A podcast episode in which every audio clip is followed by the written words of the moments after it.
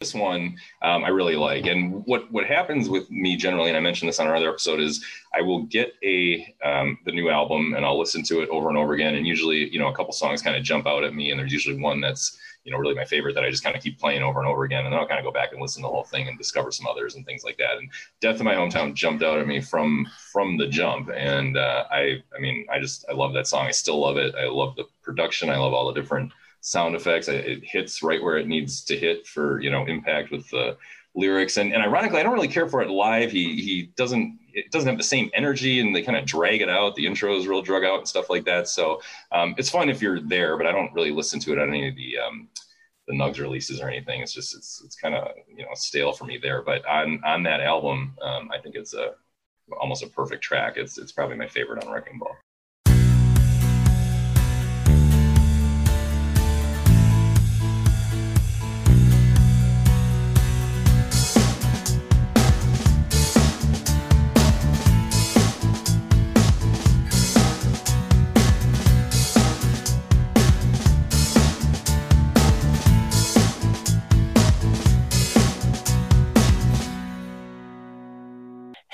Everyone, and welcome to a new episode of Set Lusting Bruce, your podcast all about Bruce Springsteen, his music, and mostly his fans.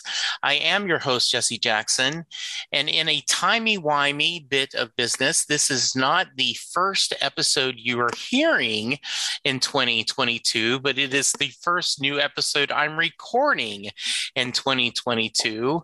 And uh, I have repeat guest Ron joining me to kick off the new year Happy New Year, Ron. Welcome to the show again. Happy New Year. Thanks for having me back. I had a blast last time. I'm excited to do it again. And, and last time, I, I think I stumbled onto the fact that it was the one year birthday of Letter to You. Yes. Uh, did it. And this time, it is the 39th birthday of Greetings from Asbury Park. Yes, I saw that. Uh, that's cool. that's pretty interesting. Too, Yay! I see that. That's good. uh, so, uh, in case someone has not listened to your earlier episode, tell us a little about yourself. Um, Midwest guy, Wisconsin, kind of born and raised. Um, I have triplet daughters plus an older daughter, so I've got four girls. Um, which is fun. And uh, other than that, um, I'm in the, the, medical field. I'm a surgical technician, um, work for a private practice oral surgery group, parent, and raising kids through this crazy time, and also being a healthcare professional in this crazy time. So it's it's been been a crazy time, but yeah, um, Ron was back on the show back at the end of November. Um, he talked about finding Bruce through 10th Avenue Freeze Out. He tells a lovely story about living proof and his daughter. And so we had a great time talking. And he reached out to me and said, Hey, I'd like to come back. Um, and he suggested a couple of topics. And the one we've settled on tonight is so epic that we'll actually end up doing two episodes. So uh, this is part one. Um, in a couple of days, you'll hear part two. But uh, I'll let you uh, do the honors, Ron. What topic did you give us? Well, um, tonight uh, I gave you two topics, but tonight um, what we settled on was doing uh, the best songs uh, from the last 10 years. So uh, 2010 through 2020. So that takes uh, into account, I guess, the promise through Letter to You in terms of uh, Bruce's studio albums. Um, and, as far as yeah. rules that we came up with, I guess you know the the best way I, I, thought to do this was to kind of avoid things like um, that's already appeared on tracks. So if you look at the River box set, you know, there's a lot of songs we've already heard, same right. with The Promise or, or things that were recorded in the 70s and then finally put out that doesn't really, to me, kind of count as a 2010 through 2020 song. Um, however, something like, you know, Meet Me in the City Tonight from the River box set, which uh, is obviously a, a, current vocal and they, they did it now and they, uh, you know, did live renditions of it on Saturday Night Live and in concert and stuff. Um, I feel like that does does count. So yeah, uh, most of mine are, are from the studio albums. I don't have too many outtakes anyway. I don't know what yours is going to look like. So I have, um, I actually have a few that I think kind of break that rule. What I did is I, I looked at each release, starting at the Promise box set, and went through each release and just wrote down, okay, here, you know, if I was making a mixtape or highlighting, you know, what would I do? And that got me about 25, 30 songs. And then I said, okay, I got to whittle it down to 20. Uh, so we got that. So um, there are songs that I really think are more important than these, but yeah. um, and there's a couple that I really love. I had to leave off, um, right. but I think it'll be a fun discussion. Um, so just so you know, we're not ranking these. What we decided um, and he, Ron and I had a lot of fun back and forth on email, is we're going to do this in chronological and then alphabetical. So, um, for example, we will letter to you, and then whatever songs we picked from letter U, we did them in alphabetical order. Uh, so I ended up with um, my first song and my last song are both really strong songs from my, uh, uh, you know, from my perspective.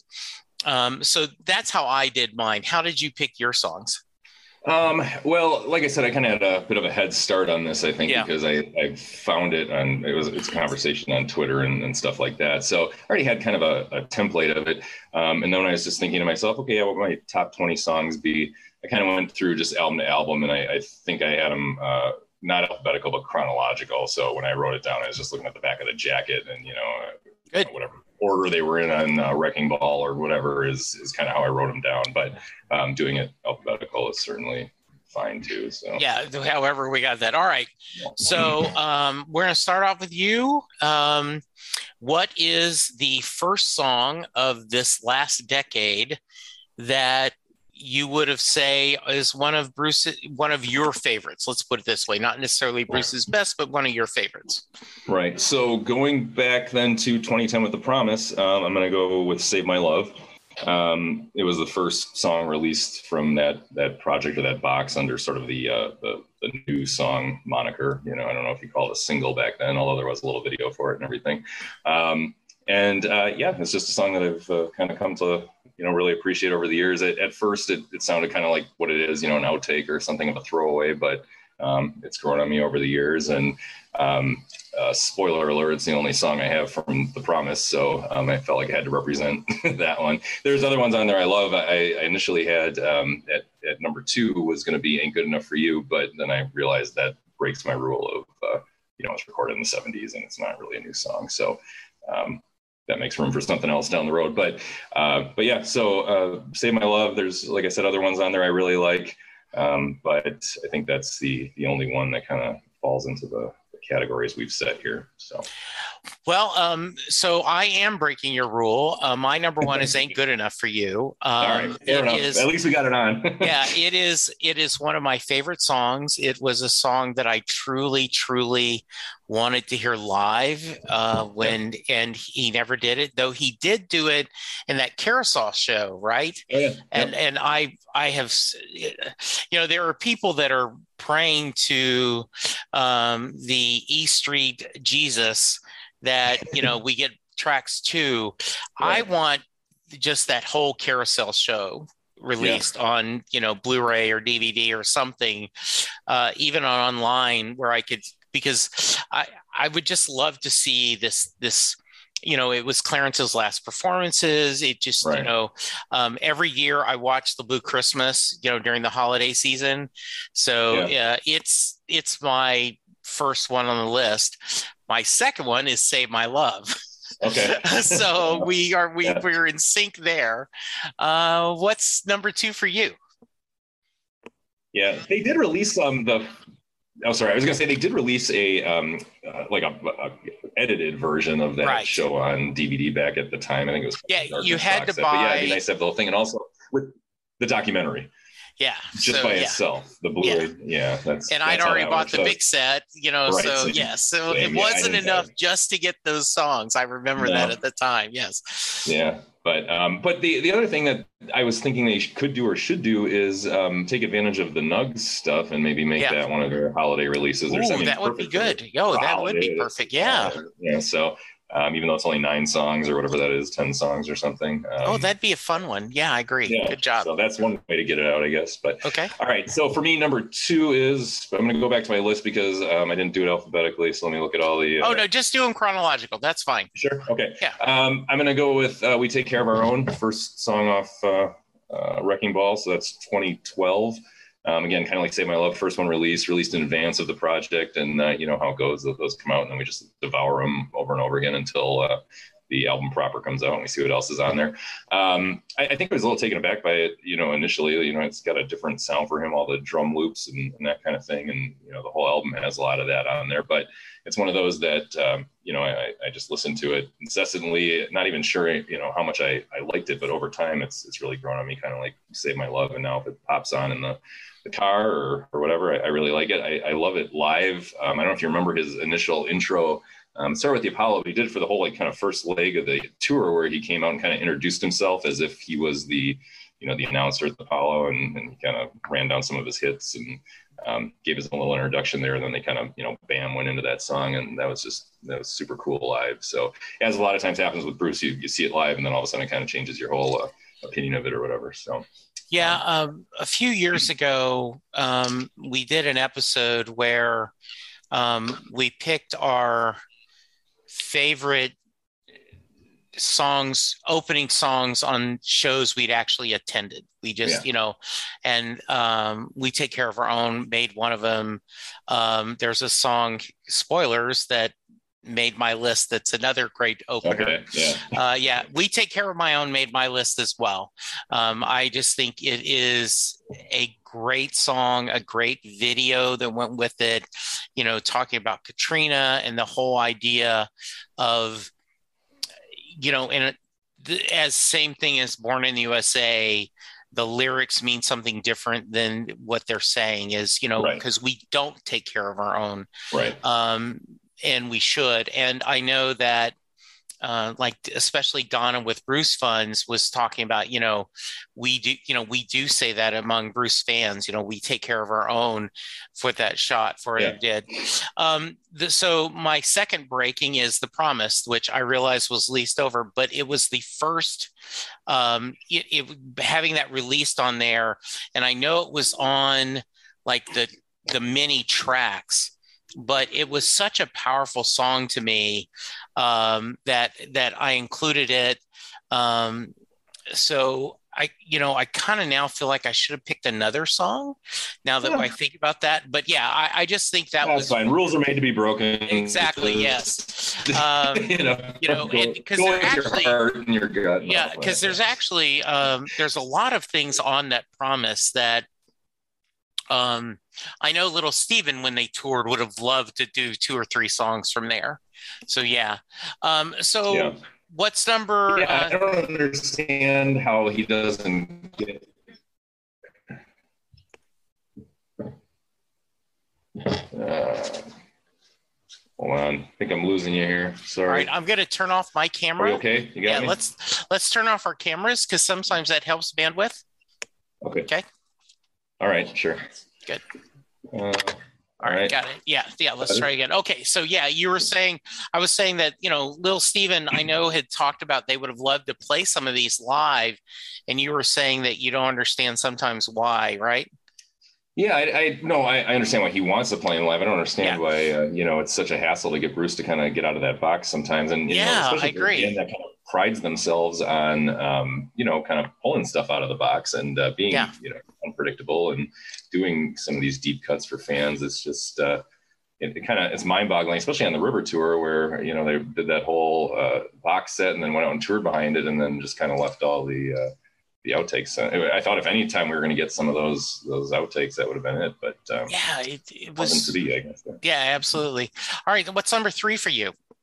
Uh, number three, just following along again in chronological order on the album Wrecking Ball would be Death to My Hometown. And this one um, I really like. And what, what happens with me generally, and I mentioned this on our other episode, is I will get a um, the new album and I'll listen to it over and over again. And usually, you know, a couple songs kind of jump out at me, and there's usually one that's you know really my favorite that I just kind of keep playing over and over again, and then I'll kind of go back and listen to the whole thing and discover some others and things like that. And Death in My Hometown jumped out at me from from the jump, and uh, I I mean I just I love that song. I still love it. I love the production. I love all the different sound effects. It hits right where it needs to hit for you know impact with the lyrics. And, and ironically, I don't really care for it live. He he doesn't it doesn't have the same energy, and they kind of drag it out. The intro is real drug out and stuff like that. So um, it's fun if you're there, but I don't really listen to it on any of the um, the Nugs releases or anything. It's just it's it's kind of you know stale for me there. But on on that album, um, I think it's a almost a perfect track. It's it's probably my favorite on Wrecking Ball.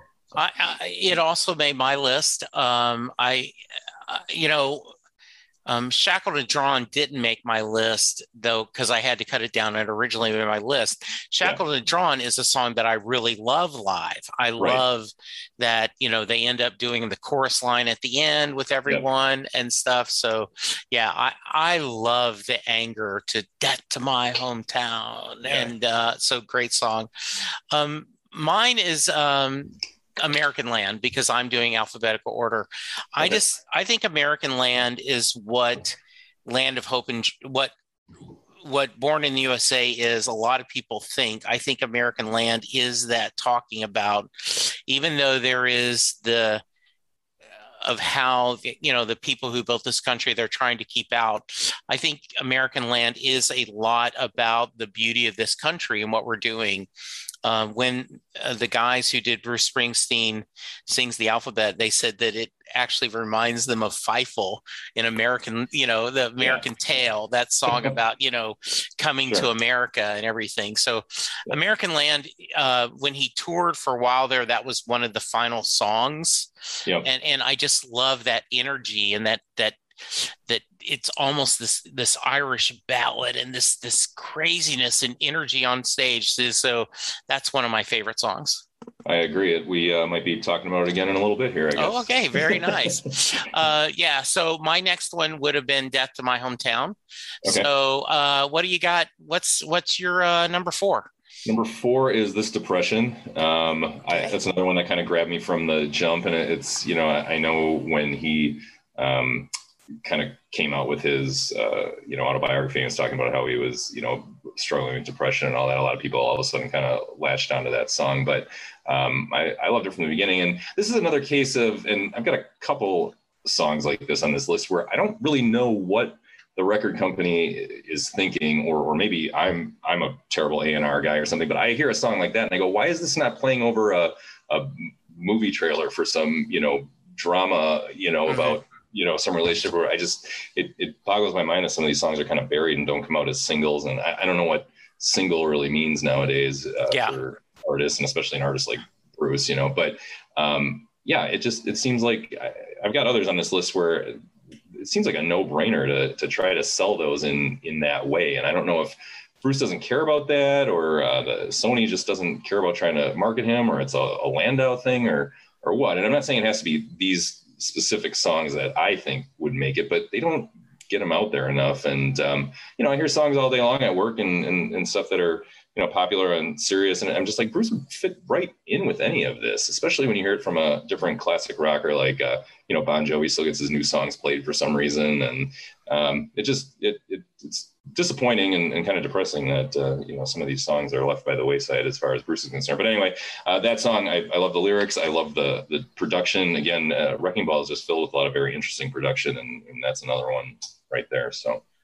Yeah, um, Wrecking Ball is the album that made the most on my list. I, I just there that is one of my favorite albums. I love it. Um, this depression didn't make it though. Uh, it was in my initial discussion. Um, it, it's good, you know, kind of jumping ahead. I, I I understand that this is the reality, but it seems like that if someone had thought to reach out to um, country stations with Bruce Springsteen doing a cover of Rhinestone Cowboy, yeah. it seems like there should be a song there. There should be a a playlist on that, you know. And I guess because playlists are not what they, you know, they're so programmed now, programming but it just seems like you know this is your country. Here we have Bruce Springsteen doing Rhinestone Cowboy. Seems like yeah. that should get some airplay. Or just the fact that he covered it, and you know, it's a big popular song that people know. And, yeah. I don't know. That's the kind of thing that a, a decade or, or, maybe two ago, I don't, I don't know yeah. when, it, when it all changed, but um, that you think they would have just tried to, to market in some way or, or yeah, exactly. Yeah. And again, it doesn't have to be the songs that I think, you know, somebody might be like, oh, this depression, that's not going to hit at radio. Like whatever your thoughts are, there's, yeah.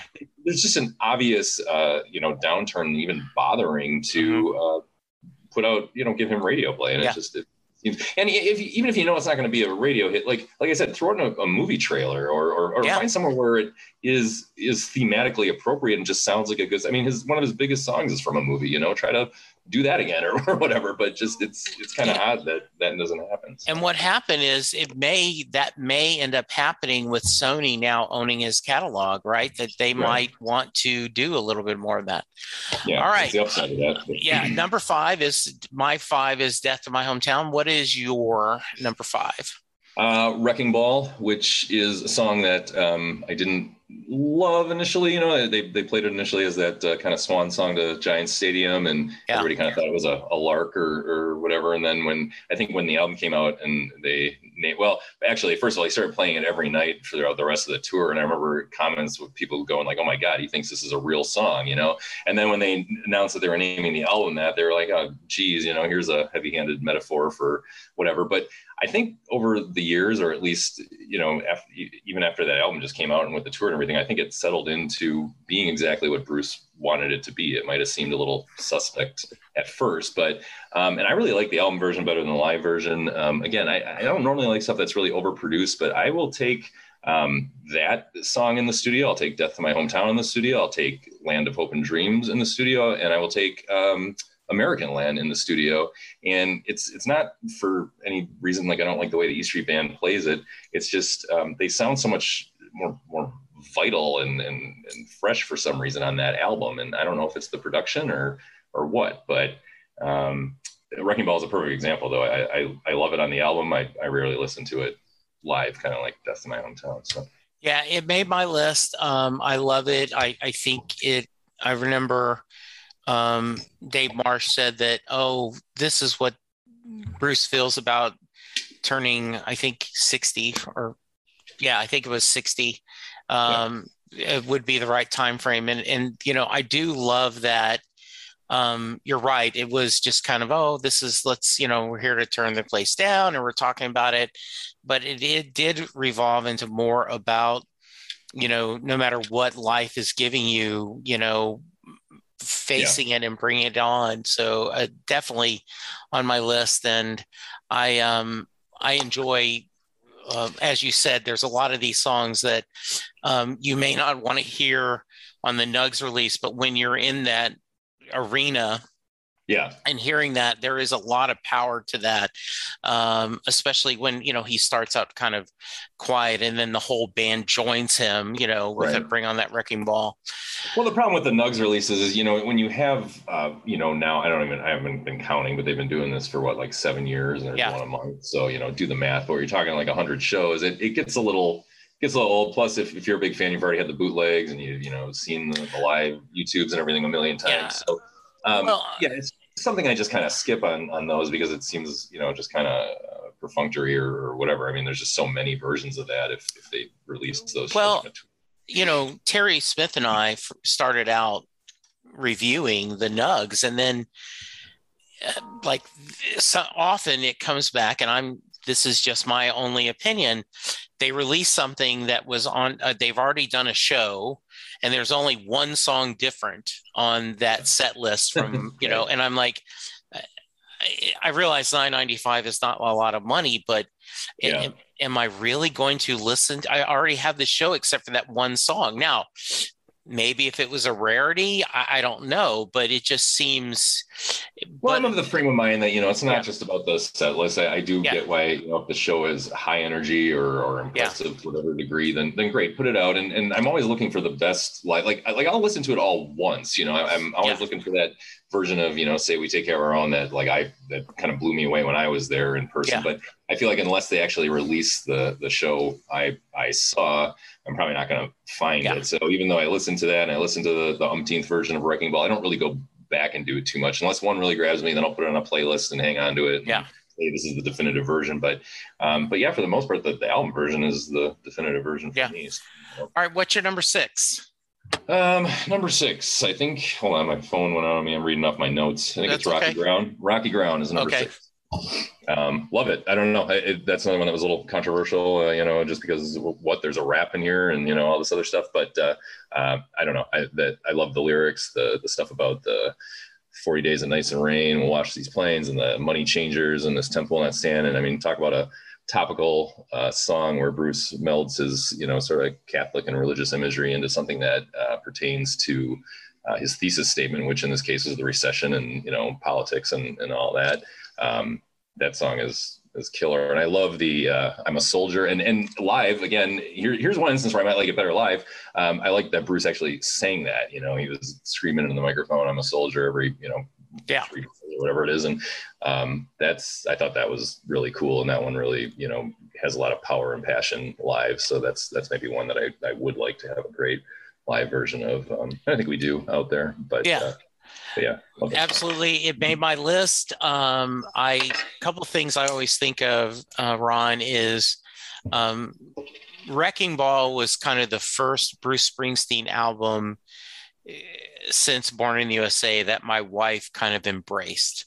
Um, we were going to see him in concert um, for the second time for her, and we were going up to um, Cleveland, and it was the rock, uh, the Wrecking Ball tour. So she was listening to that CD and ended up loving it. And um, she does. My wife loves to go outside camping and and hiking, and she was like, you know, anytime she was hiking and in, you know, on like rocks or going up, you know, she she we've been climbing on rocky ground, rocky ground, and just in her mind over and over yeah. again. Yeah, so absolutely great. Um, yeah my six is jack of all trades.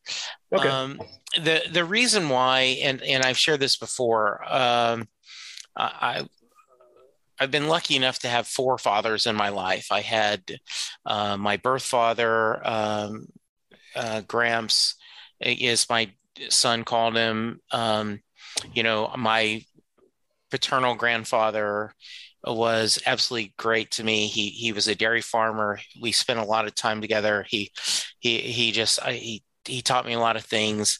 Um, my wife's father, my father-in-law, was just amazing to me.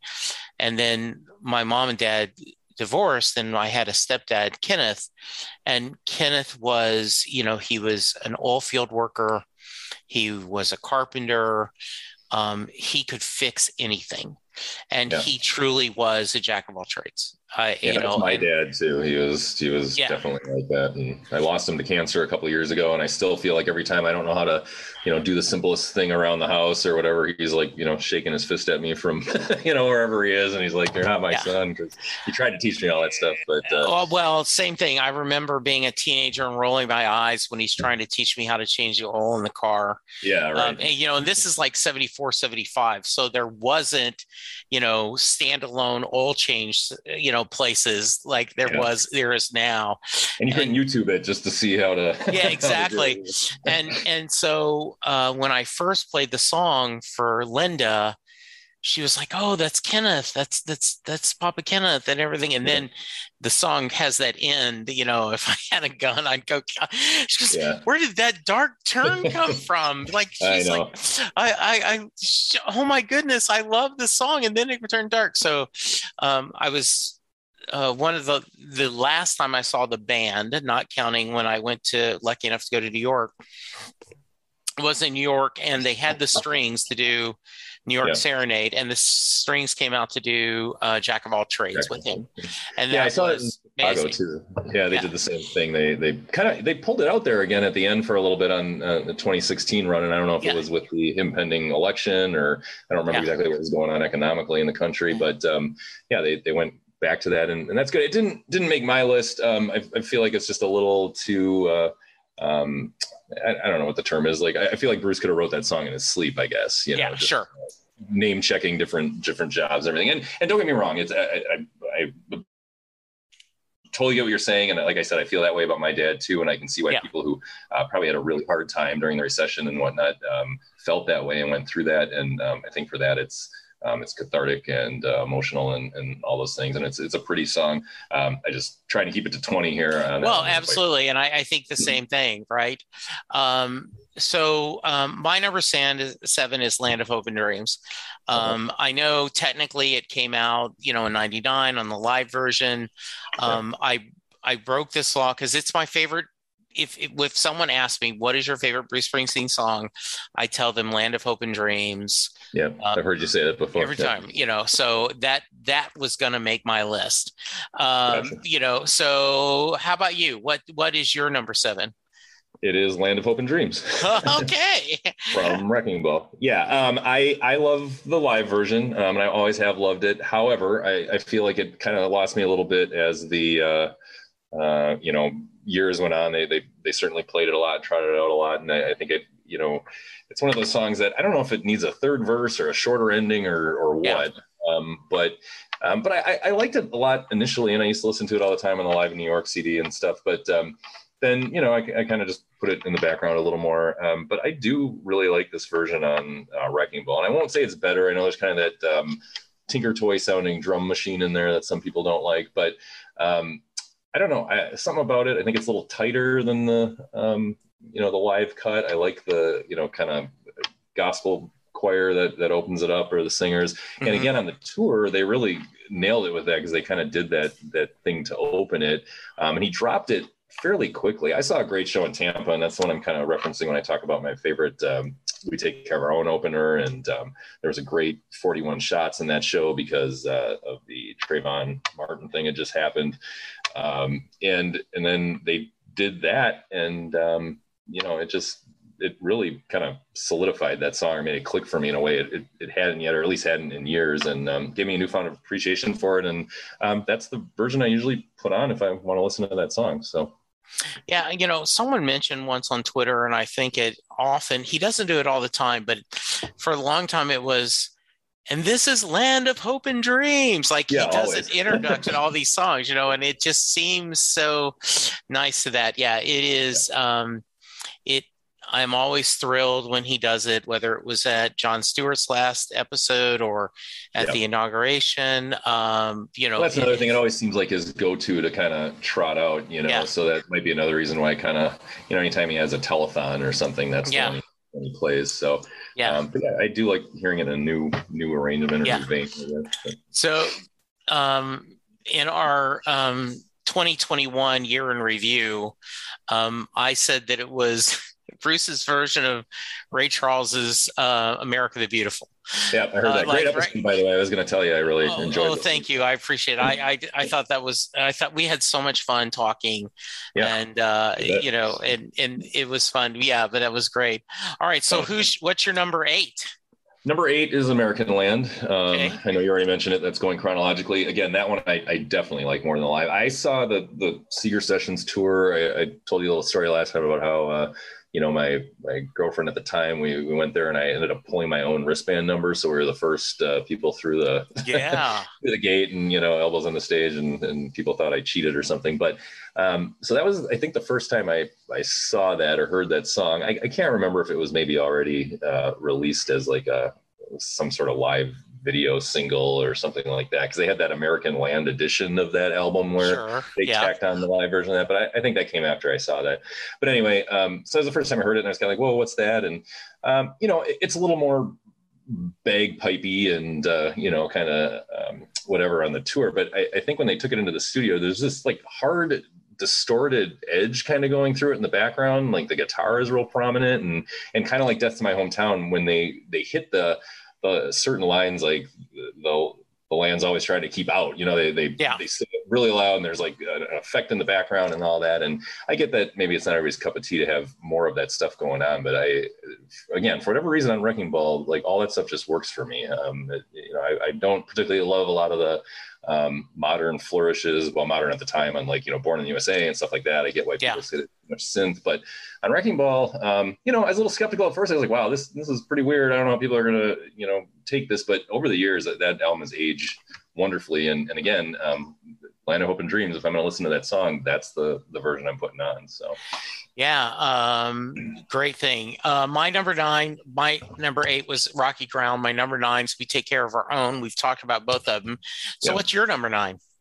Um, number well, mine jumps now to a new album, which is High Hopes, and okay. it is just like Firewood. Oh, nice. Which I think is just a, a rocking good song. I know it's a cover. Um, and I, I, like the original version too. I, I, didn't know of it, I don't think, until I heard Bruce was covering it. And then I went and sought it out. And um, before he put out High Hopes, I um, was listening to, you know, I downloaded the the Saints album and mm-hmm. I was listening to all that. So um, yeah, and and I liked it. I think when I initially heard it, I was like, it didn't because I was so used to the Saints version by that point. Um, it, there was I don't remember exactly what I, I thought was off. I don't know if it was a little bit slower or or something. It took me a little while to kind of come around to it, but now I, um, you know, I, I, really love it when it pops on the iPod or something. I always jamming along to it. I never skip it or, or anything like that. So it's a, yeah, yeah. You know, you talked about. I do that on where there's a new CD, and I will pick my four or five favorite songs, and I'll just you know, skip to that, skip to to to. Then listen to this one, yeah. this one, and just like the firewood was one of the songs that I just loved hearing. Um, yeah. I I know that um, a lot of um, hardcore fans were kind of disappointed in high hopes because you know a lot of these were bootlegs and other things and and yeah. i am not active in the bootleg community i do not get any bootlegs i you know i so they were new songs to me, right. uh, except for the couple of remakes. So, um, just like the Firewood made my original like 25 list, but I had to cut it off just because I had. So I'm so glad it made the list.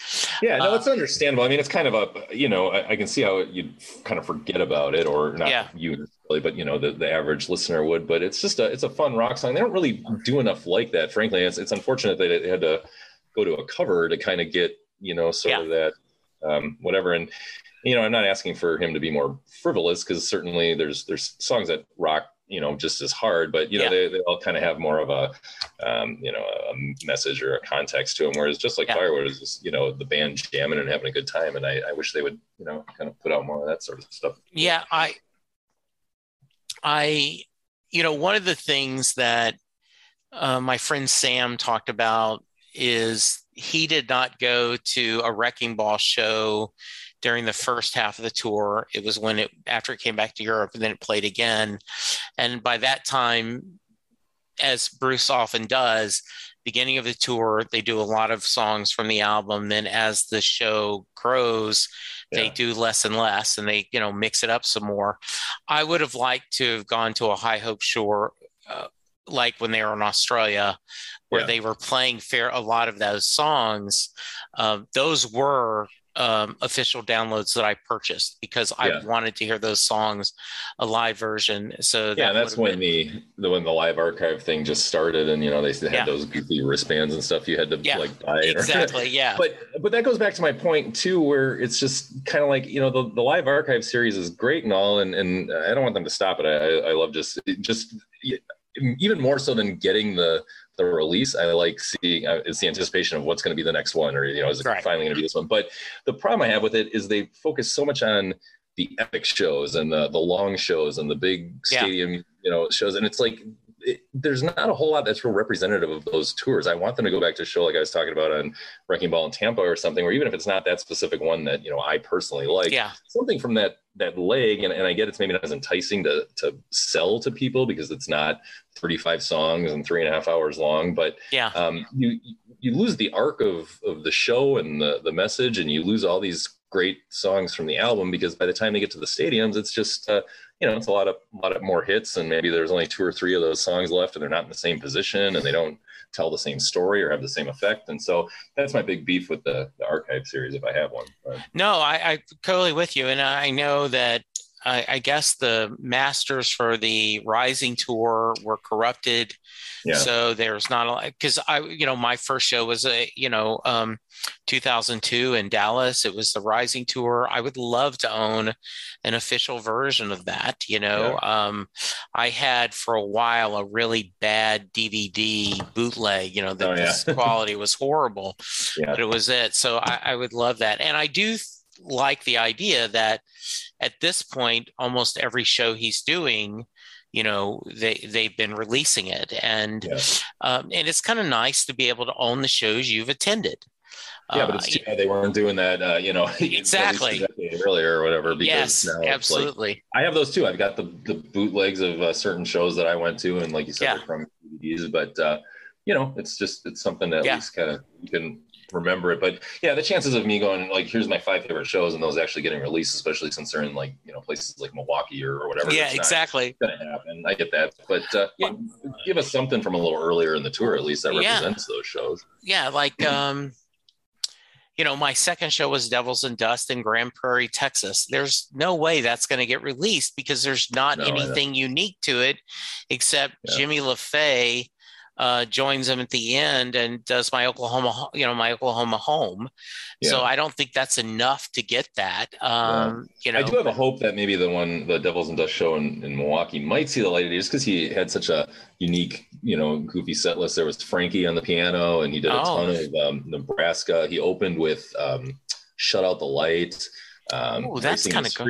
Oh. Yeah, it, it was an amazing show. And it was just one of those things where it was like, you know, that was probably the third show I saw on that tour. And I was just kind of, you know, at that point, just going, what's he going to play? That, that tour was just, uh, you know, what's he going to do tonight type tour, you know, it was all sure. over the place. And, um, I'm, I'm hopeful that maybe that one is, but yeah, anything else, your standard arena show or whatever, it's not going to come from most of the ones I get to see in the Midwest. So. Absolutely. Absolutely. All right. So my number 10 was Wrecking Ball. What is your number 10?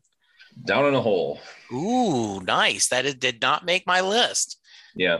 Um, I think it should have been on the Rising. Uh, I would probably, I don't, I don't know what I'd swap it out for because, um, you know, I, I, love that album too. It, it's frankly, you know, the big gripe about the Rising is it's, you know, kind of bloated, right? Like if it was a tighter yes. album, maybe not 15 songs, maybe 10 or 12, it would be, you know, uh, a classic instead of just great or, or whatever. But um, I don't know. I, I, I like something about that song. Again, it kind of comes back to the production. I, I like how his voice kind of starts out in the, in the ether somewhere. And then he has that line about, um, I forget exactly what he says now off the top of my head, but something about rising or, or, coming to the surface. And then his, his voice gets clear in the song.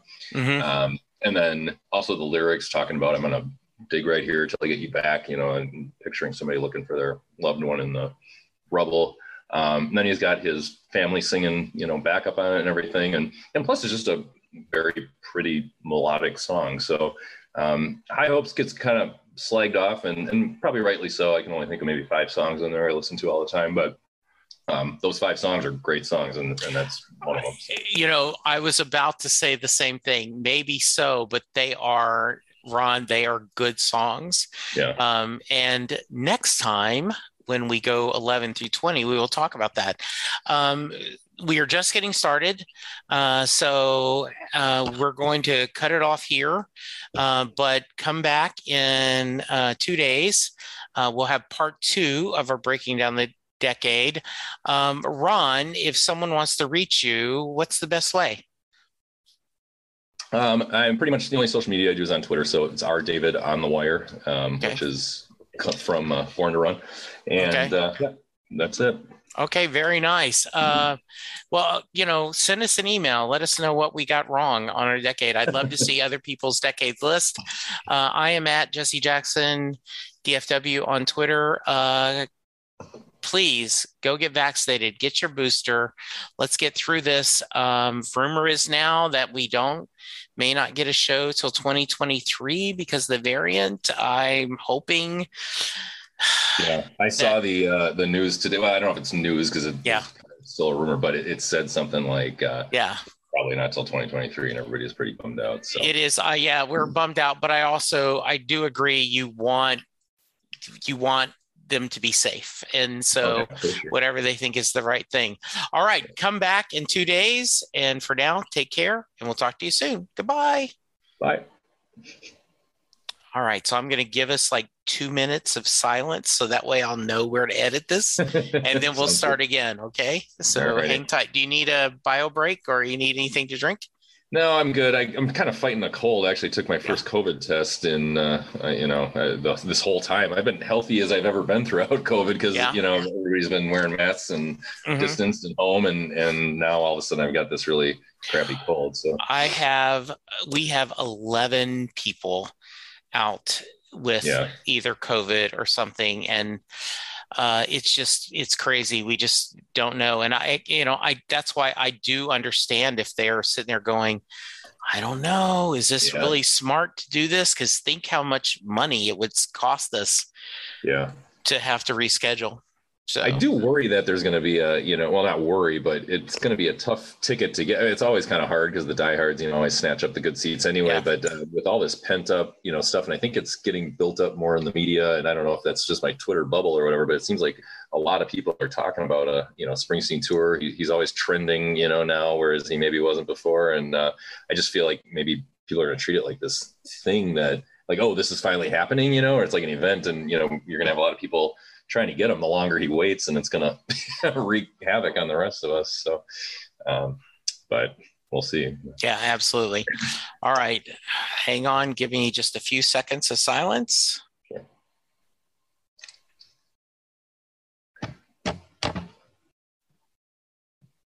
All right, that's enough for me to catch. All right, here we go. Part two.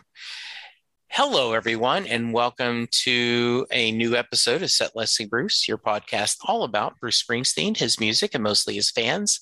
I am your host, Jesse Jackson, and my friend Ron is back.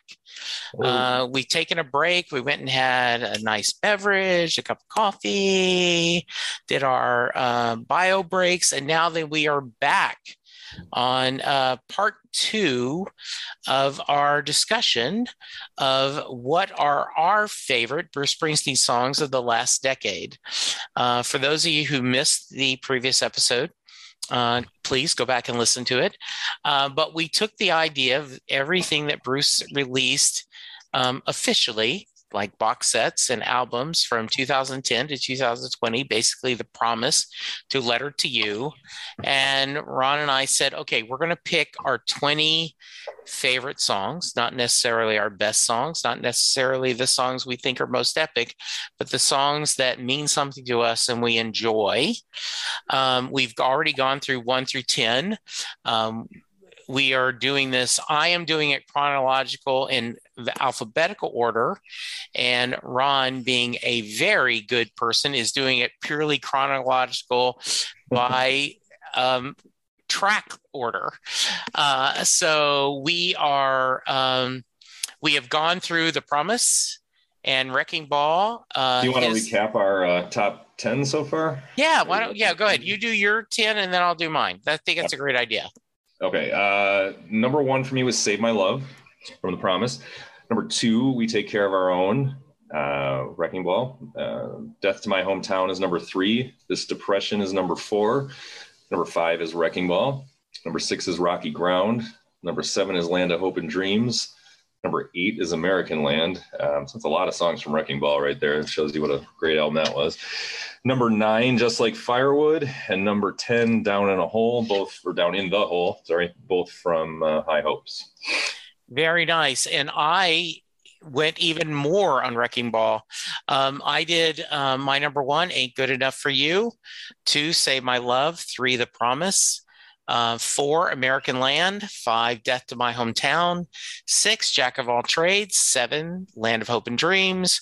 Then Rocky Ground, We Take Care of Our Own, and Wrecking Ball.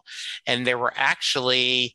Um, seven songs of the 10 that we had in common so uh that that made it for a fun discussion. Um, all right, so I'm going to start us off this time. Uh, I have switched over to High Hob, High Hopes. I did Frankie Fell in Love. I oh, yeah. just love that song. I love the whole the joy of it, the whole idea of Shakespeare and you know Einstein having a beer, you know, it's that's poetry, that line. I just love that song. That song makes me happy. I am so sad I've never heard it live. Um, it just it it is um, when people talk bad about high hopes, I go, yeah, but it's got Frankie fell in love in it. yeah, right. exactly. Not to mention a bunch of other good ones. I think that album's kind of underrated. I mean, I, I know it's not, uh, not his best by any measure. Yeah. You know, maybe only half of it is, is, you know, good, but, uh, there's definitely a lot of good stuff on there. That was on my short list. Um, I, I had to cut it.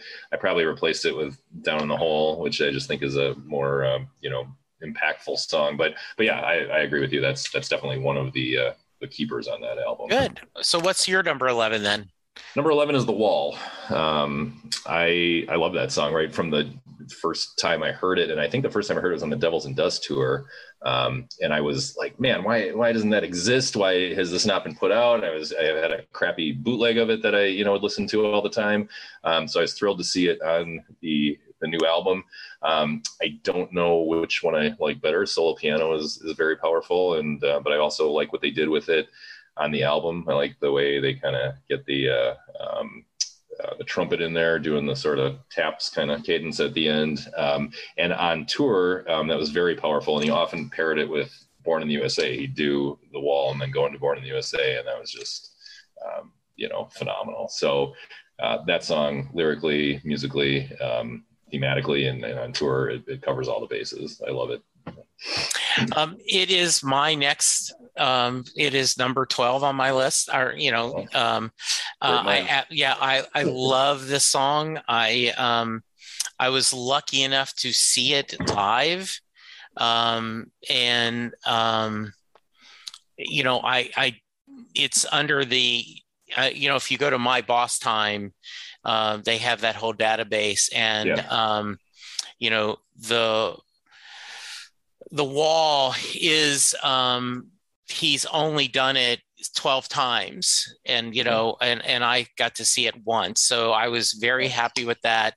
Um a great a, a very understated powerful song about um you know the the consequences of Vietnam War and surviving. And um, I, I, I do think that in Springsteen on Broadway, the blues version of Born in the USA works amazing, but he could have just as easily put the wall in there when he talked about, you know, who went in his place. Yeah, and the so, brothers and all that. That's yeah, how he exactly. sort of he spent. I don't know if you've seen the, the videos from some of the tours uh, yeah. or High Hopes versions, but he'd do this long kind of opening monologue where he talked about the Cichon brothers, um, you know, prior to the, the Broadway stuff, obviously. Yeah. And, um, that's the first time I kind of heard about them. And um, yeah, and then to have him go into that song. And it's also, you know, an, an angry political song, you know, it's, it's melodic and, and beautiful, but um, yeah. it's, it's, as angry as Born in the USA or, uh,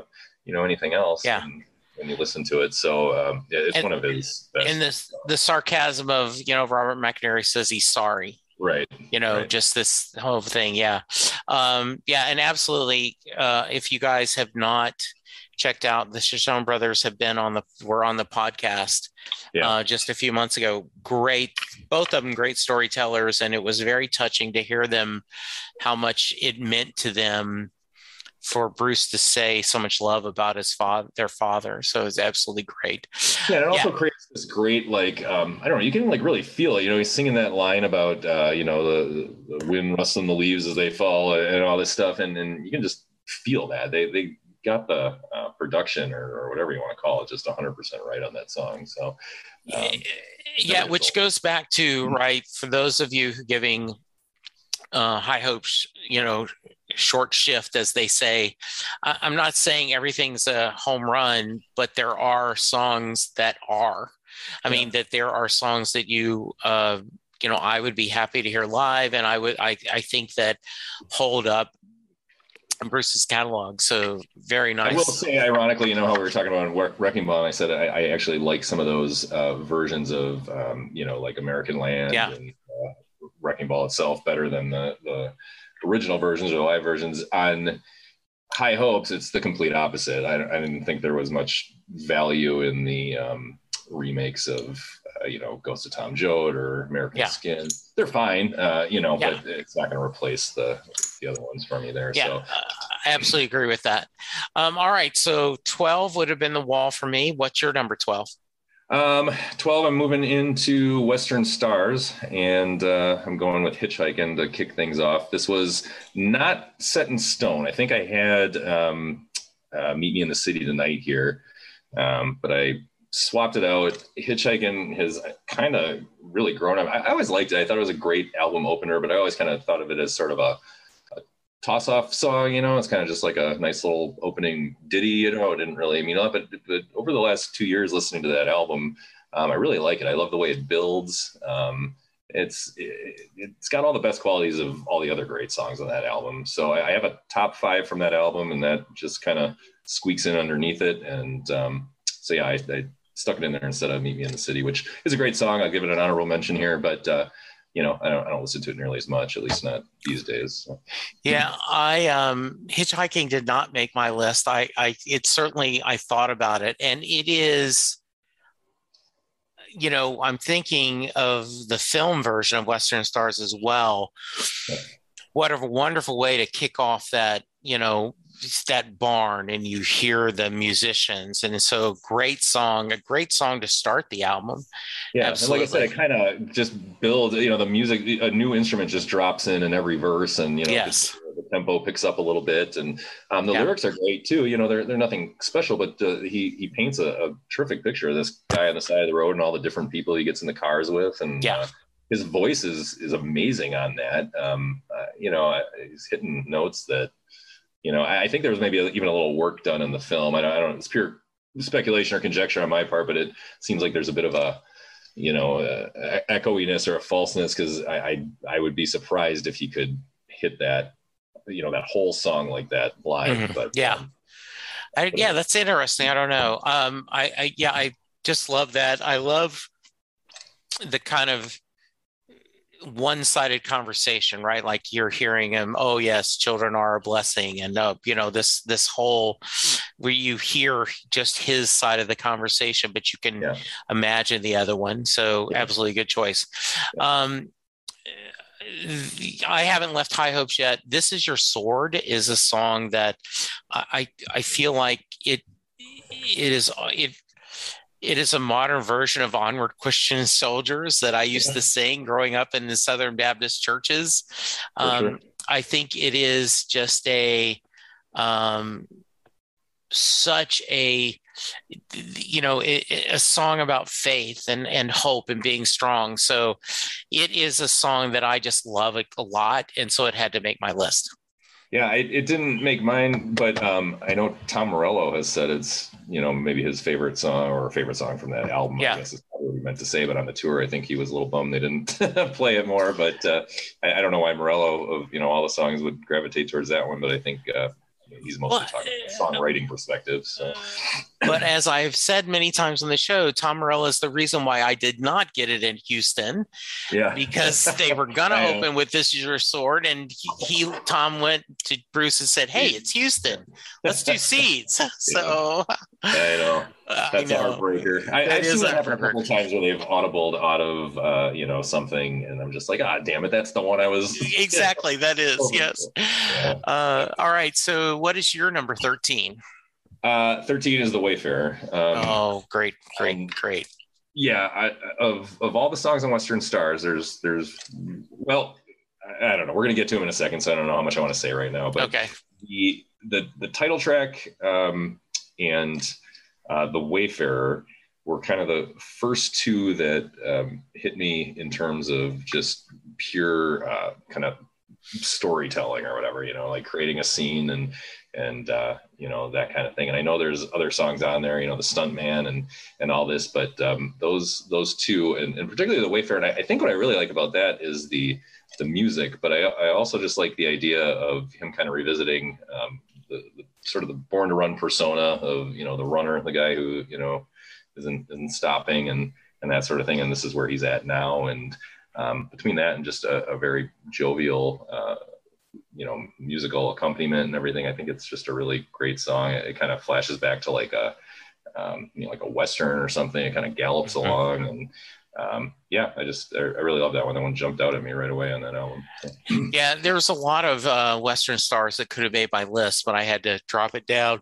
Yeah. Um, my number 14 is meet me in the city. I know you talked about that. Yeah. um, i just it it was hearing it on Saturday Night Live, you yeah. know, when he performed, and then um, I heard it every, you know, I ended up going to four shows on the river tour when they were doing the river in its thing and just that coming out and then you know kind of at the break we're like we're going to take you down to the river you know and this yeah. whole um it, it, just i think it's a great opening song uh i once again, I would have it was on my list of great opening songs we see. I, I think, um, you know, there's a lot of talk about would you do Ghost or Burning Train or whatever you do from Letter to You to start. Yeah. Um, and, but I would never be disappointed with Meet Me in the City starting off a concert, so I had to include it on that. So it's yeah, the like only I, thing that ties up behind that made it. But yeah.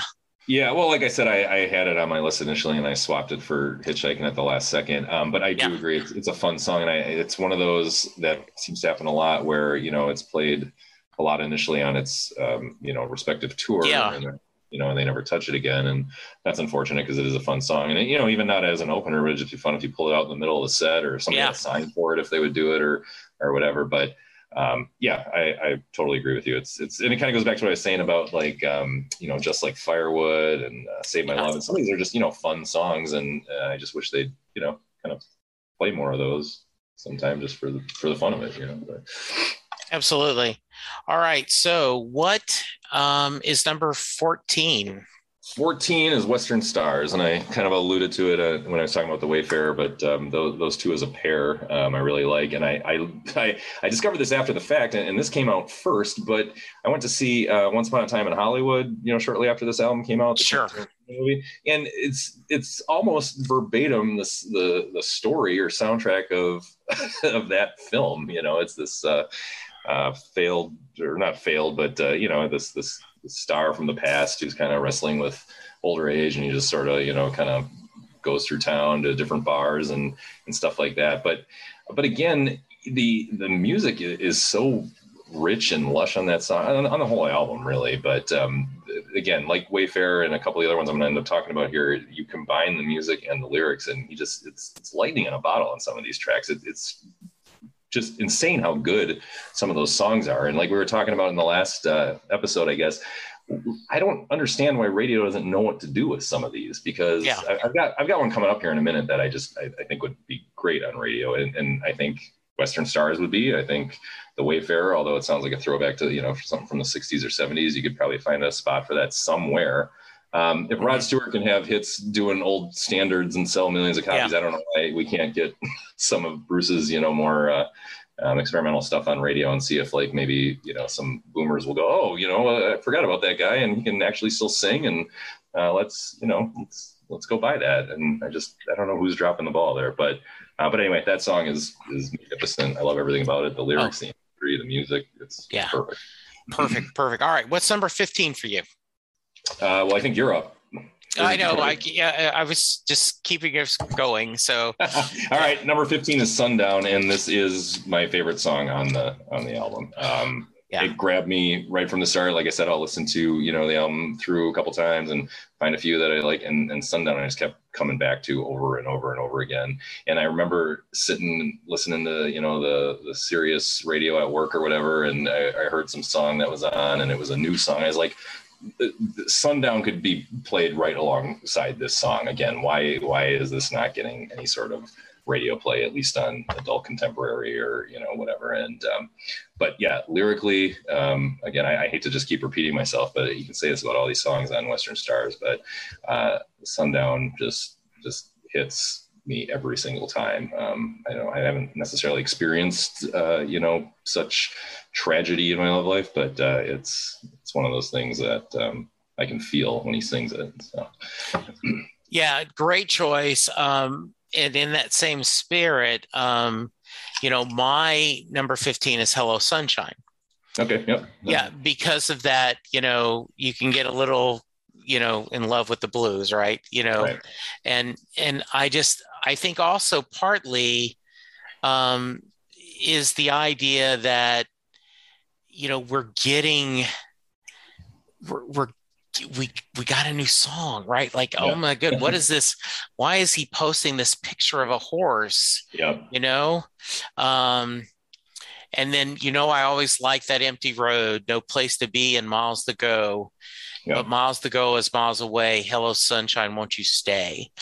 Um, one of my favorite things to do with my um, wife, Linda, is um, there is a lot to be said for flying someplace and you know but there is because you save time and all that but there is uh, we just love getting in the car and turning on Sirius and we debate we we go back and forth on which channels to listen to and or we listen to some podcast and we just talk. And then sometimes there's this after 35 years of marriage, there's this comfortable silence where we're just sitting there listening to the music and enjoying the road. Um, and then I, I do know I have had my touch of the blues. I have had my, I think everyone does struggles with you know their own version of depression and everything and so hello sunshine just really made my list just as easily could have been any of the three you picked. Um, yeah. I absolutely adored all of it. I that album, I think, is amazing. That you know, at the age, you know, what was he about 68, 69? You know, yeah. I, I realize he recorded it some earlier, right? But to put that album in toward this part of your career, you go, really, really, yeah. that's that's amazing.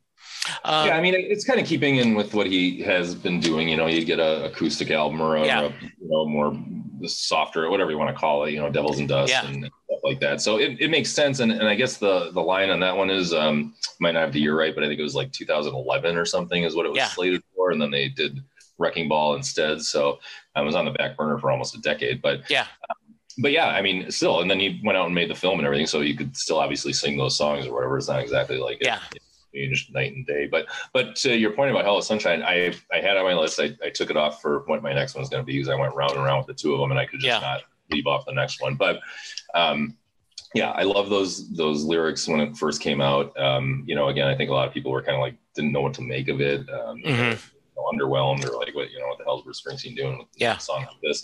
Um, but it, it's one that has grown on me, and and the whole album too. I mean, I always I liked it from the jump, but I mean now I I really love it. I mean, I, I would it's I don't know if it's top five, but it's it's knocking on that door in terms of you know all time. So I listen to it more than Letter to You, um, which is newer. Um, but yeah, I just I'm I'm always moved to just put that one on, and then I skip a couple songs here and there, but for the most part, it's a you know it's a stellar album. yeah, uh, you know I'm um my next one is Tucson Train. Okay. Um, I just love this song. I love the story. I feel like it is a mini movie. Um, I've talked about this on the podcast. The whole idea. I, I see this guy's life or the you know in my mind where he has messed up strong. He is you know i don't know if it's substance abuse i don't know if it's adultery i don't know if it's what it is but he has burned the bridges between this and his significant other and he has gone through redeeming himself this is a redemption story this is and and you know i just see him saying just just give me a weekend just give me yeah. a weekend and i can show her a man has changed yeah. um, i love bruce's version of it i love when little steven and the his his band did a version of it yeah. um, my hope is when we get a tour we get at least it. Um, you know, I don't know if we're going to get many Western Star songs, Yeah. you know, with the E Street Band, but I I would love to see that one, so I had to put that one on my list. Yeah, and I think you have a safe bet if he's going to play anything, it'll be you know that one. And Yeah. um, know a lot of people think Sleepy Joe's Cafe is an easy one for the band to just kind of knock out, but um, that's low on my list. uh, Yeah. of the ones I want to hear from that album. But um, I think you know the best shot at it might be a fan throwing up a sign and him doing something acoustically. Exactly. So Yeah. I could see Hello Sunshine. I could see um, you know even Hitchhiking or The Wayfarer Yeah. or something like that. But um, yeah, it, it's a shame, you know, with COVID and everything, you know, there's probably a better chance of hearing more of those songs if they had gotten out closer to it. But by the time they actually get out on the road, even Letter to You is going to be a question mark unless Ex- he doesn't release anything new. So um, it's too bad that album got un- unfairly just lost in the shuffle. I think for a lot of people, fans seem to love it, which is great, and that's probably all that matters. But Yeah. um, it just never really took off the way I was hoping it would. and I and I am glad we got the film. I mean, you know, I think that is Right. special, and I, you yeah. know, yeah, that is something to see. Um, all right, so what's 16 for you?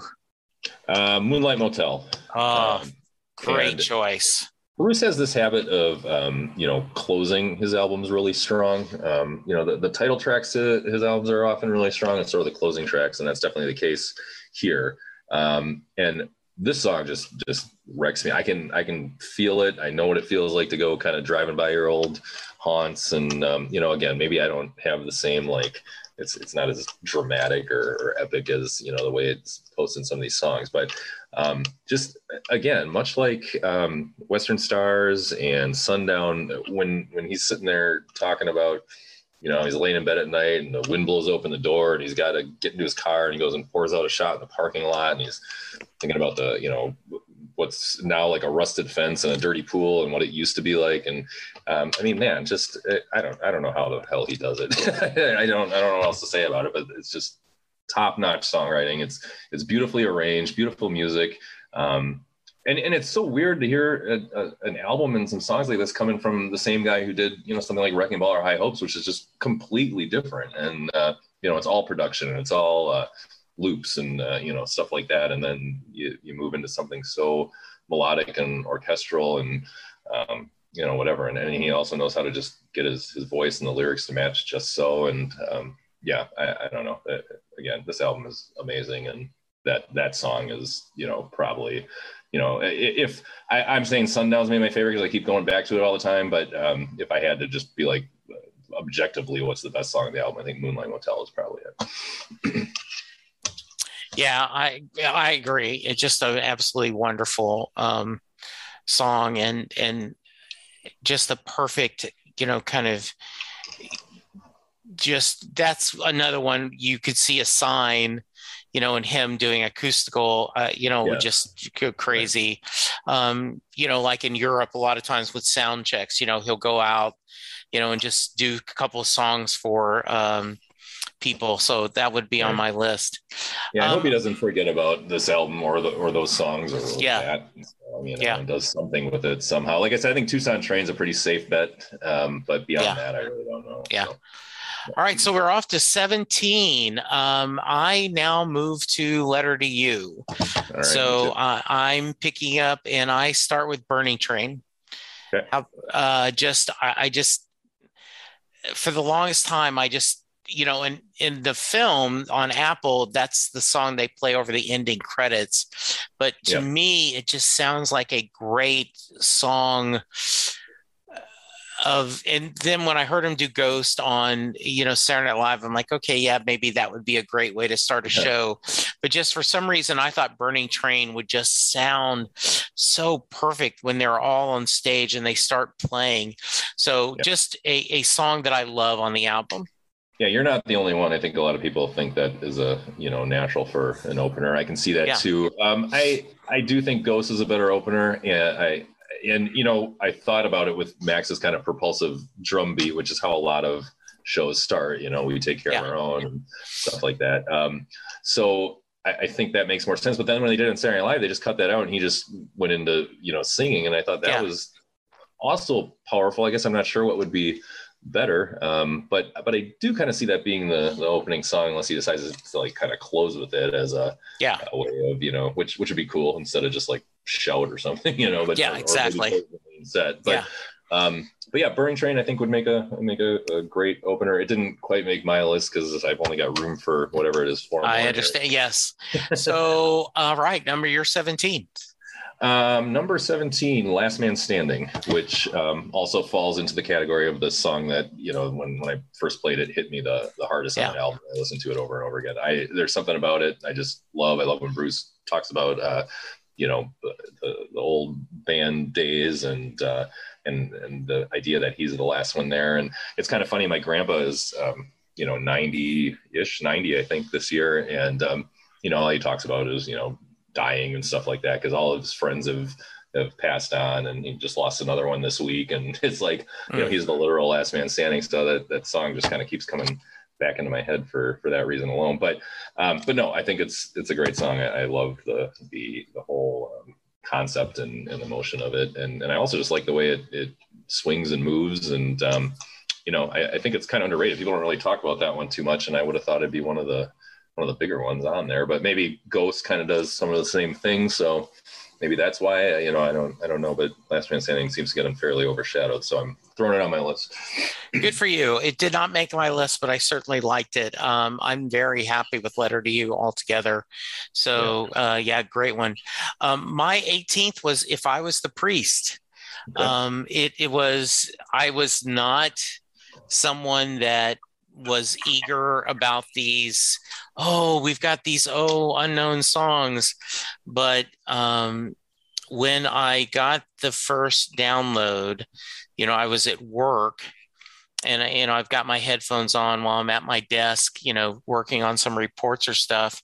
And you know and i would just play if i was the priest over and over again. Yeah. and, and, just I, I just love that. I've said many times that i feel like it's what uh, Outlaw Pete wants to be. yeah. Um, so uh, immediately, um, if you ask me, you know, name your top two or three songs from um, Letter to You, uh, if, if I was the priest, would get listed. Yep. All right. Next, number 18 to you. Well, it's if I was a priest. That's why I didn't have much to say there.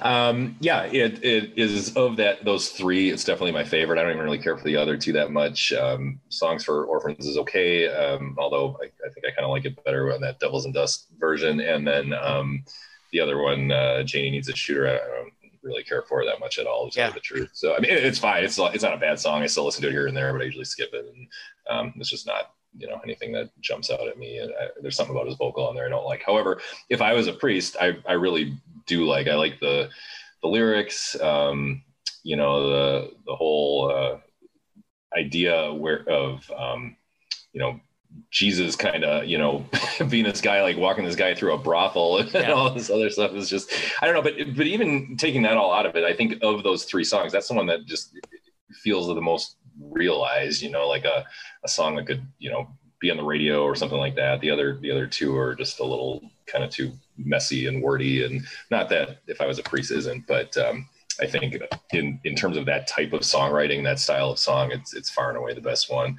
Um, and yeah, I just I, I, like the choruses. I like the the way Steve's soul is out at the end, and he mentioned mm-hmm. something on Twitter. I think where that's the only uh, solo that he's got on a recorded on a, on a yeah exactly.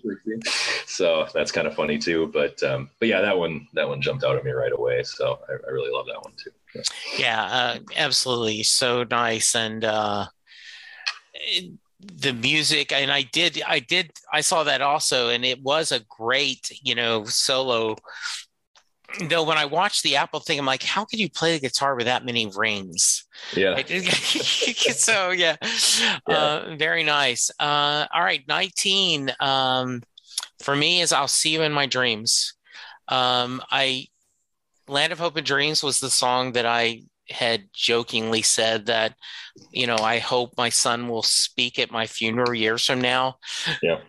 I'll see you in my dreams is pretty close. Um, it is just something beautiful about that. I did not get to go to Broadway this second time, but I loved how he changed that and him talking about being on stage. He gets to spend time again with his father and Clarence and Danny yeah. and the Shushan brothers. Yeah. Just a really powerful song. Yeah, you are correct. So my number 19 is Ghosts, um, which, yeah, you know, in terms of the songs that were released ahead of time um, from Letter to You, uh, I, I, I, liked Letter to You. Um, I, it was kind of like um, We Take Care of Our Own for me, and that I was like just, or, or Save My Love, even when I was just happy to have a, a new song. So I listened to it to death, as, as I always do. But um, I didn't think it was great or anything. But Ghosts was, uh, excuse me a second. Ghost was like next level. I was like, oh, here we are back to the the rock and E Street band. So, and then also just the uh, you know the the sentiment of it all and, and what it's saying, and I'm talking about you know being at the Union Hall and cranking the the Telecaster up to 11 to burn this town down and all that. I, it's just it's great and it's gonna be great live. It was great at Saturday Night Live. I can't wait to see him work it up in in concert. So. Yeah, uh, it did not make my list my final list, it was on my list, uh, you know, and I it was like I have really yeah. had to think, and in fact, I went all the way back, like, okay, can should I drop off like Save My Love or The Promise? And I was like, yeah, well, right. you know, is it really a, a, fair thing if we just, you know, if I put eight songs from Letter to You, you know, right. it, it, so I, I decided, uh, so I'm glad it made the list. Um, yeah. So I'm curious about your uh, 20 because I'm trying to think in my head. You're doing it in alphabetical yeah. order. We're at the end here. Yeah. The power prayer. okay. Um, the power prayer. I I just love that song. I I I, I um once again I the idea that you know we find um, salvation in a three minute record the idea of the you know the whole being you know this this benny king and all the stories and you know often you know penn talks about that you know he's a very vocalist very vocal atheist and he says yeah. and i don't know if bruce is an atheist but there are songs that it feels like an atheist believe in um, you know bruce is definitely a reformed catholic and he's very honest about that right. but i do believe that if this podcast is if it is about connections but i also think the podcast is about the the power of music and and yeah. the joy and the magic of what we do. And so the power of prayer just really it is my it is my wake up song on my phone when i my every morning i wake up to that sound that is the alarm. So i i just love that song that's great.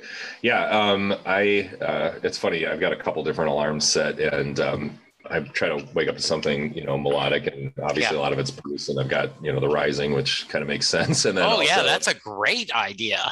Yeah, and the Moonlight Motel is, a, is another one that kind of starts off. Oh yeah, gingerly. So, um, yeah, there you go. I don't know alarm clock recommendations, I guess. yeah, perfect.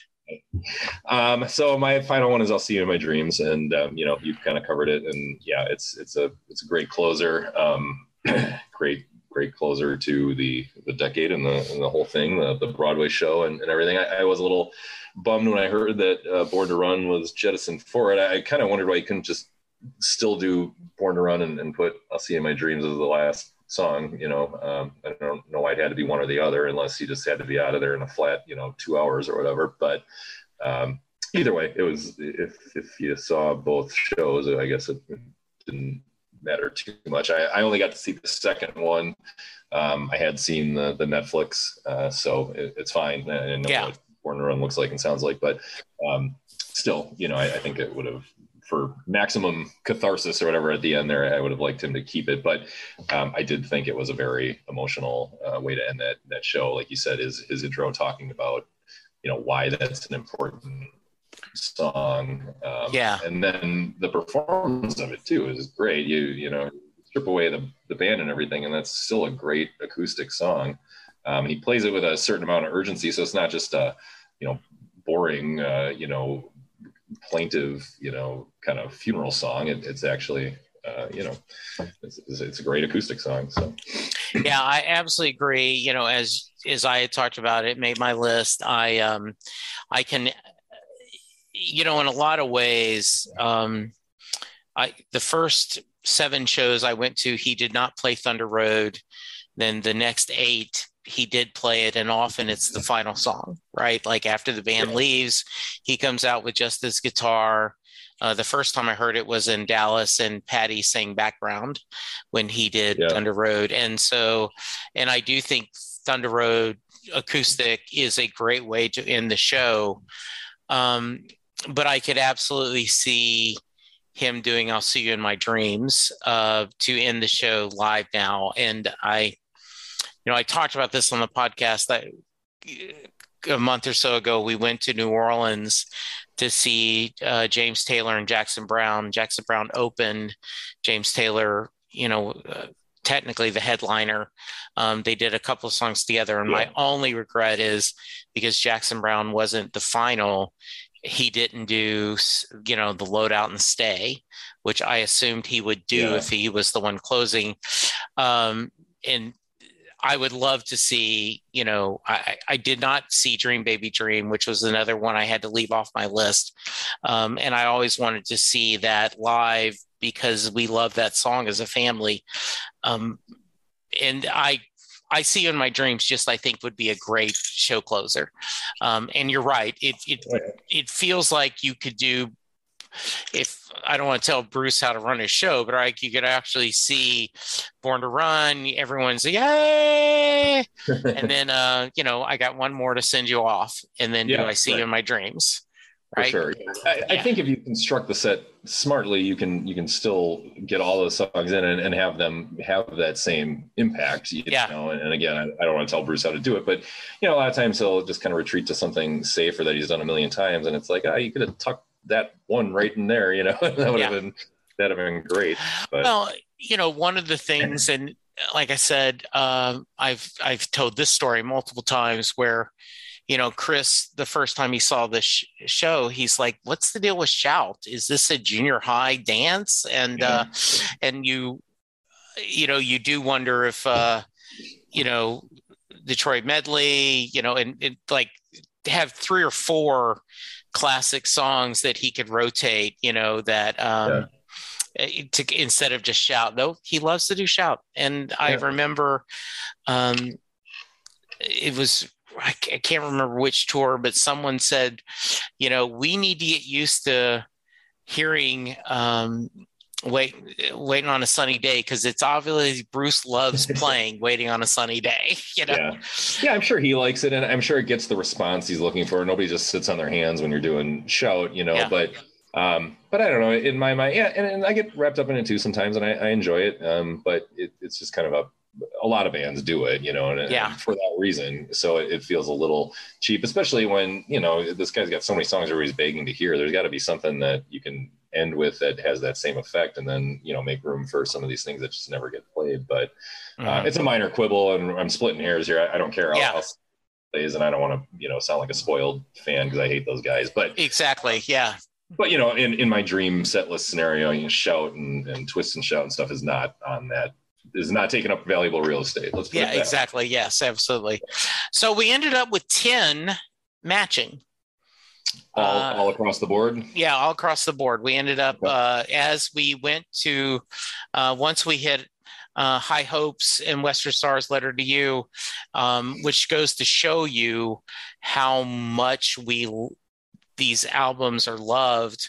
Um, you know, we both had The Wall, we both had If I Was the priest and I'll See You in My Dreams. Yeah. Um, we both obviously love Wrecking Ball.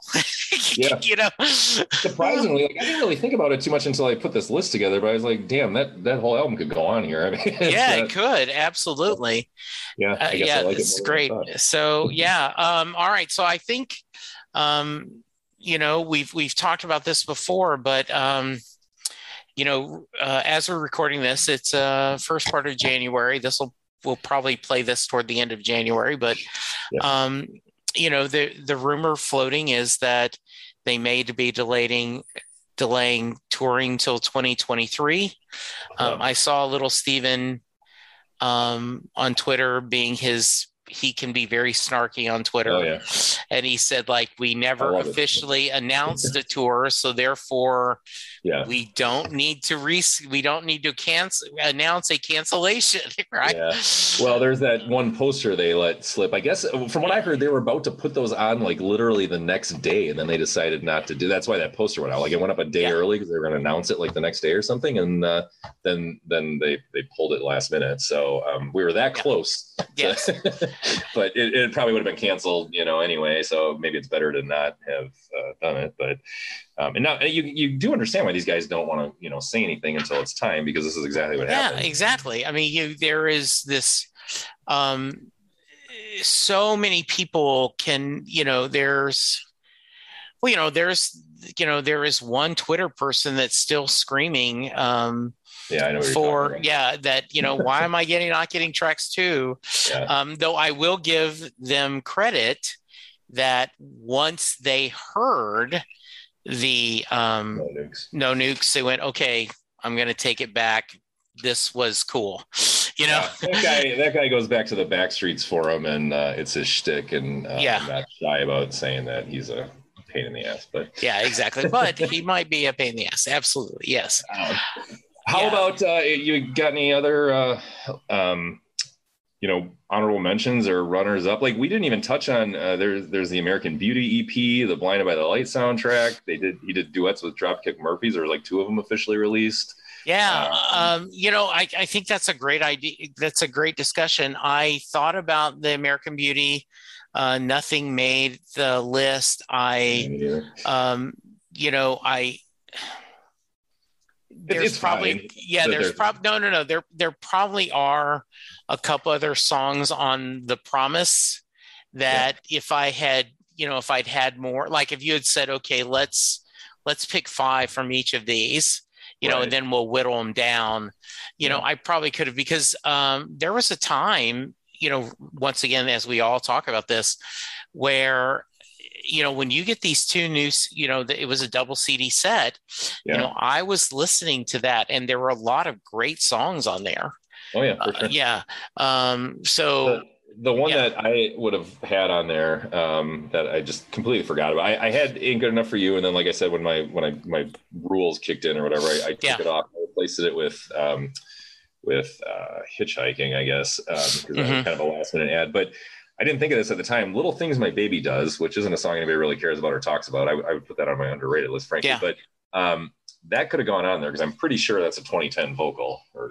2009 or whatever. Um, and and I think that's a really cute song. I it's been um, my phone did this thing where it makes these videos of my kids and and I matched it with with that. And even though they're not talking about that kind of baby, like you know, it, it works Yeah. really well for that. And um, again, it's kind of a, a fun uh, you know 70s sounding song with a with a current vocal, so it feels like something they could um, play now and it would recall those those days. And again, he didn't touch any of that stuff on tour, which seems to be the big theme here. But um, but yeah, that's one song I, I kind of kicking myself for leaving off there. But yeah I, I think that's a very fair um that's that's a good choice um i'm trying to think what else we could do um you know i i liked um I, i'm glad you mentioned uh, um dream baby dream from high hopes um Yeah. you know uh, i actually like high hopes uh, you know Yeah. it, that's you know it, not enough to make my list right. but um, I, I I love that. Um, I kind of like Harry's place in a, in a Yeah. guilty pleasure sort of way. I, I know why it's Yes. you know, not well loved, but um, it's got a it's got a vibe. I mean, I, well, it it I listened and to it. it would have made it, it would have made it did make my short list, and I had to do Yeah. you know I had to cut it down. Yeah. Um, so uh, I'm trying to think if there's anything else in the. Um, Easy Money is one that I oh yeah, that that would have been good. had to cut it. Um, Yeah. There's some stuff on the American Beauty EP. I wouldn't ever make this this list, but I, I do like some of those songs. A lot of them are kind of reworked melodies from Yeah. Devil's Dust and Magic Tunes and stuff. But um, Mhm. but yeah, it, there's stuff on there. Um, the two Dropkick Murphys songs are, are pretty good. Um, again, wouldn't make my list, but I, I listen to those every now and then. So Mhm. um, it's I mean for for a decade from from an artist who you know is is was 60 to 70 at the time. I mean, he's prolific as hell, which is no secret to us, but, uh, you know, yeah. it's, it's kind of crazy the amount of stuff he's got out there and the amount of quality stuff. It's not just like quantity or, or you know, putting out stuff that was left over. I mean, this is, you know, the catalog well, itself right here, you know. I, I haven't talked about this on the podcast, so I'm, I'm glad you're bringing it up.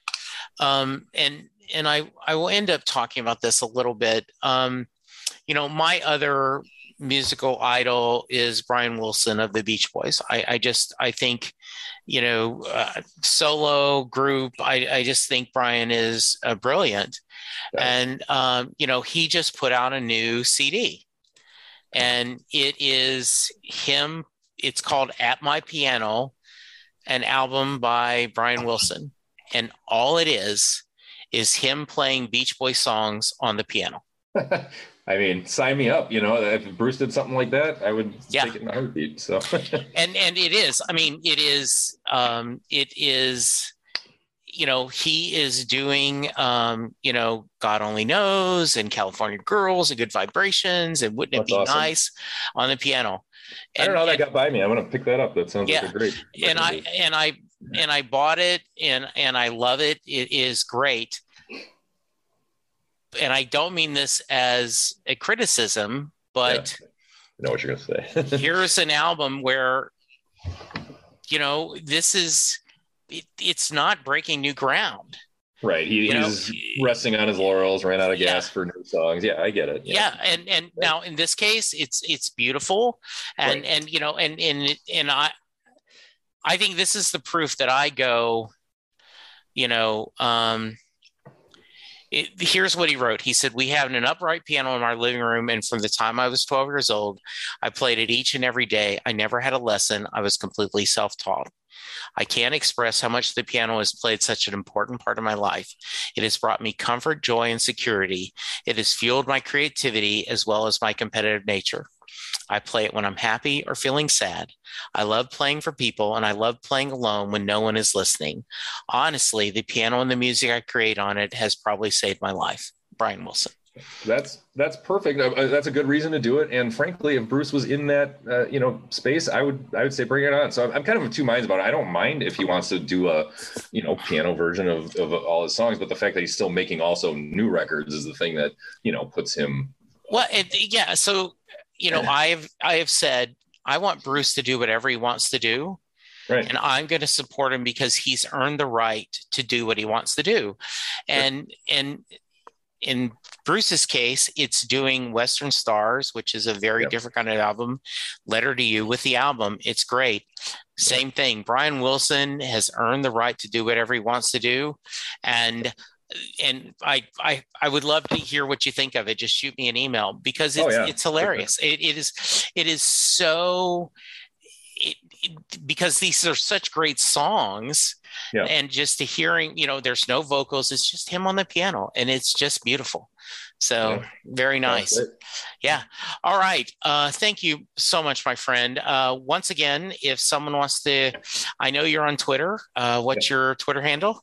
Uh, R. David on the wire. Okay. And uh, I am at Jesse Jackson DFW. So you're going to join me again in two or three weeks. Uh, yep. Why don't you tease our audience what our next topic is going to be?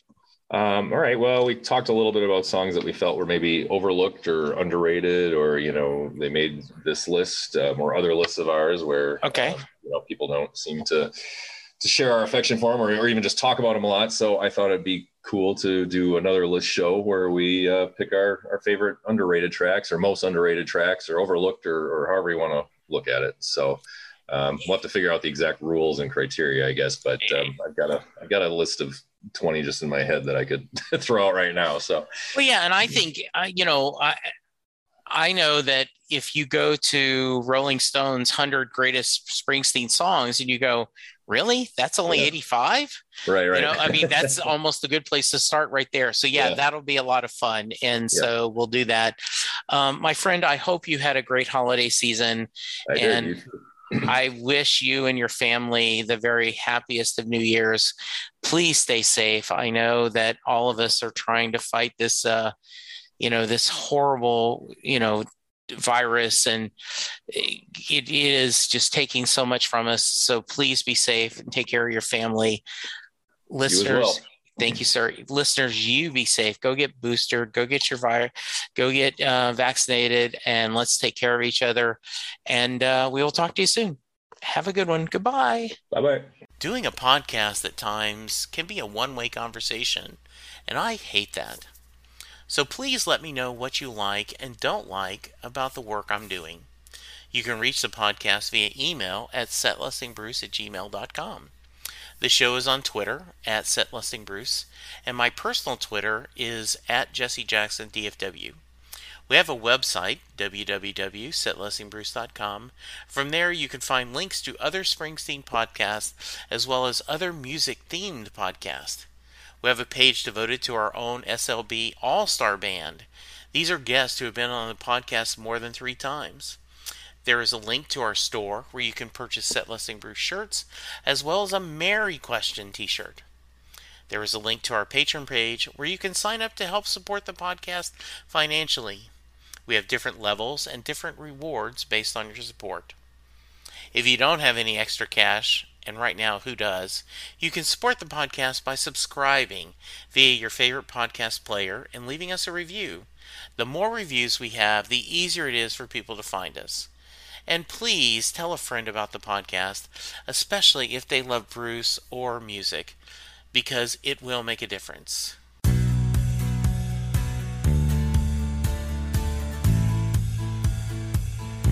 You just heard the fun talking hard rocking, music loving, album ranking, fan thinking, joy spreading, lyric reading, story sharing podcast that is the one, the only Set Listing Bruce. The theme for Set Listing Bruce was written by David Rosen, used by permission. It's NFL draft season, and that means it's time to start thinking about fantasy football. FantasyPoints.com features industry leading experts and prognosticators using proprietary hand charted data to help you score more fantasy points. FantasyPoints.com is the place to go for whatever kind of fantasy football you play. Whether you play fantasy football, daily fantasy sports, or do a little bit of everything, Fantasy Points has the meticulously researched content to guide you to victory. And why wait for the fall? Fantasy Points also covers the new spring football league, the UFL. Join the guru, John Hansen, Scott Barrett, Joe Dolan, and other massive names in the fantasy football universe with an exclusive offer. Use code Pantheon for 15% off any fantasy points package, including the all in package, with access to every article, tool, and data nugget that Fantasy Points has to offer. That's fantasypoints.com and code Pantheon for 15% off at Fantasy Points. Fantasypoints.com, code Pantheon. Score more fantasy points.